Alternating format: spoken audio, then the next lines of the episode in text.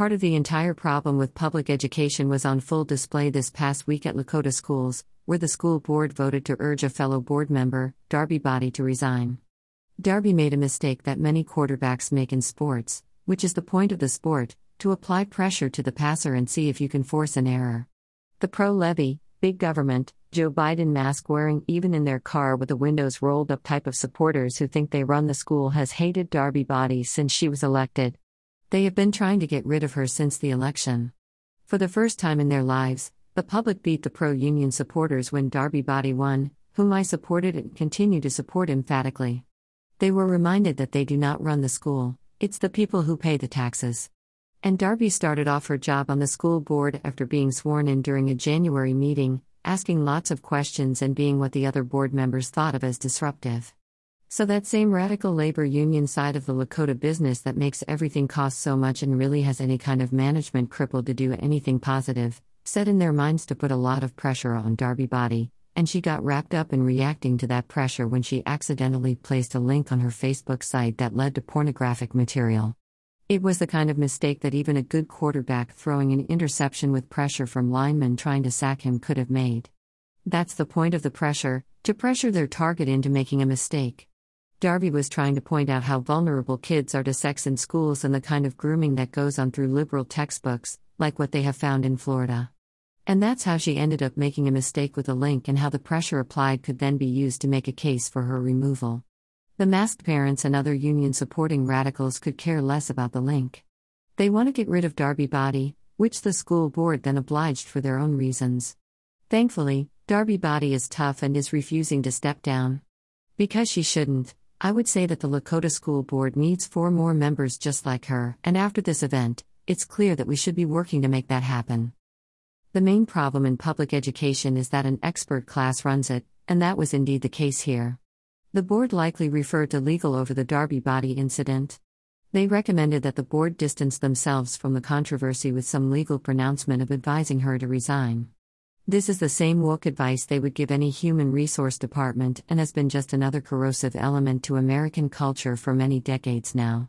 A woke administrative class that runs things behind the scenes, throwing logic out the window and paying tribute to some progressive form of chaos, hides the fact that none of these people know anything about anything. Since she has been on the school board, Darbi Boddy has been excellent at questioning those very types of issues. She has been giving Matt Miller a hard time at every meeting, not so much on purpose, but to wrestle power back away from his position and to apply it back to the school board where it always belonged.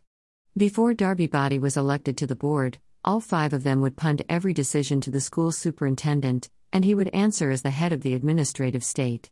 Almost everything he reports to the school board is the judgment of the administrative state, which has really spun out of control since COVID started. The teachers' union tells Matt what to say. The CDC tells Matt what to say, as does the local health department, which never had any authority to tell anybody what to do. Then they punt all this administrative opinion to legal, who then ultimately controls everything with liability worry. The experts say something. Now it becomes pre court testimony that everyone just throws more money at to avoid. And in that way, logic gets thrown out of the window, and everything costs a fortune just to do basic things. That's also why Matt Miller is not worth the $200,000 a year we pay him. I think he's a nice guy. But he's not worth that much money. And neither are the teachers who use him as their spokesperson. The whole game is rigged against the taxpayers, and the only school board member I see doing the work the way school boards should operate has been Darbi Boddy, which is why they want to get rid of her because she asks too many questions that they can't answer.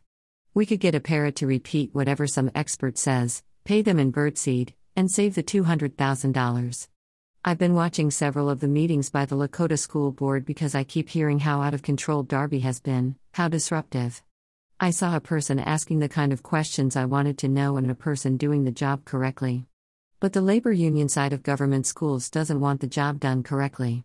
They want to support the administrative state because it's big, easy money for them. And they don't want any change, no matter how needed it may be. The parents want the free babysitting service and to believe that if they send their kids to Lakota, all their crappy parental skills won't screw up their kids growing up. The school officials want low expectations that are easy to achieve and won't expose how incompetent they are as people. And the teachers, of course, want to continue to be overly paid and do as little work as possible, which was the case during the eternal pandemic they never want to end. Nobody is showing any leadership except for Darbi. The moral outrage was laughable that the pornographic link Darbi accidentally posted was something detrimental to the education of students at Lakota. At that very minute, 3:15 p.m. on a Wednesday afternoon, teachers were likely trying to get naked pictures of students on their phones. There was porn being watched in the back row of several classrooms, and even the school board members themselves had much more salacious stories to tell that weren't accidents, but deliberate acts of stupidity and poor judgment that have gone unpunished for the most part. Click the links for examples over the years. Fake moral outrage toward Darbi to hide the vast amount of real trouble that is just under the surface. I found the whole episode disgusting and very disingenuous. Many of the people who push for the resignation of Darbi Boddy have been telling the media that they have 1,500 signatures gathered to push her off the board. Well, newsflash Darbi just won an election where she had gained around 7,000 votes from the public, and that public generally likes the job she has been doing. In a community as large as Lakota, 1,500 names are a small minority. They do not represent the kind of people who live in the district. Darbi won more votes than even the incumbent on the ballot. And that's how elections work if people don't like the performance of the people they elect, they can be voted out for the next term. What the people showed who pushed Darbi to resign for this really minor mistake is that they wish to remove their vote from the public, which is about as disingenuous as it gets. That lack of respect is the real problem, and it was quite clear in what Lakota schools did to Darbi Boddy on April 27, 2022. They owe her and her voters an apology at the bare minimum. And they also need to figure out if they can live with the high standard they have now set for themselves. Because I already know the answer. Rich Hoffman. Click to buy the Gunfighter's Guide to Business.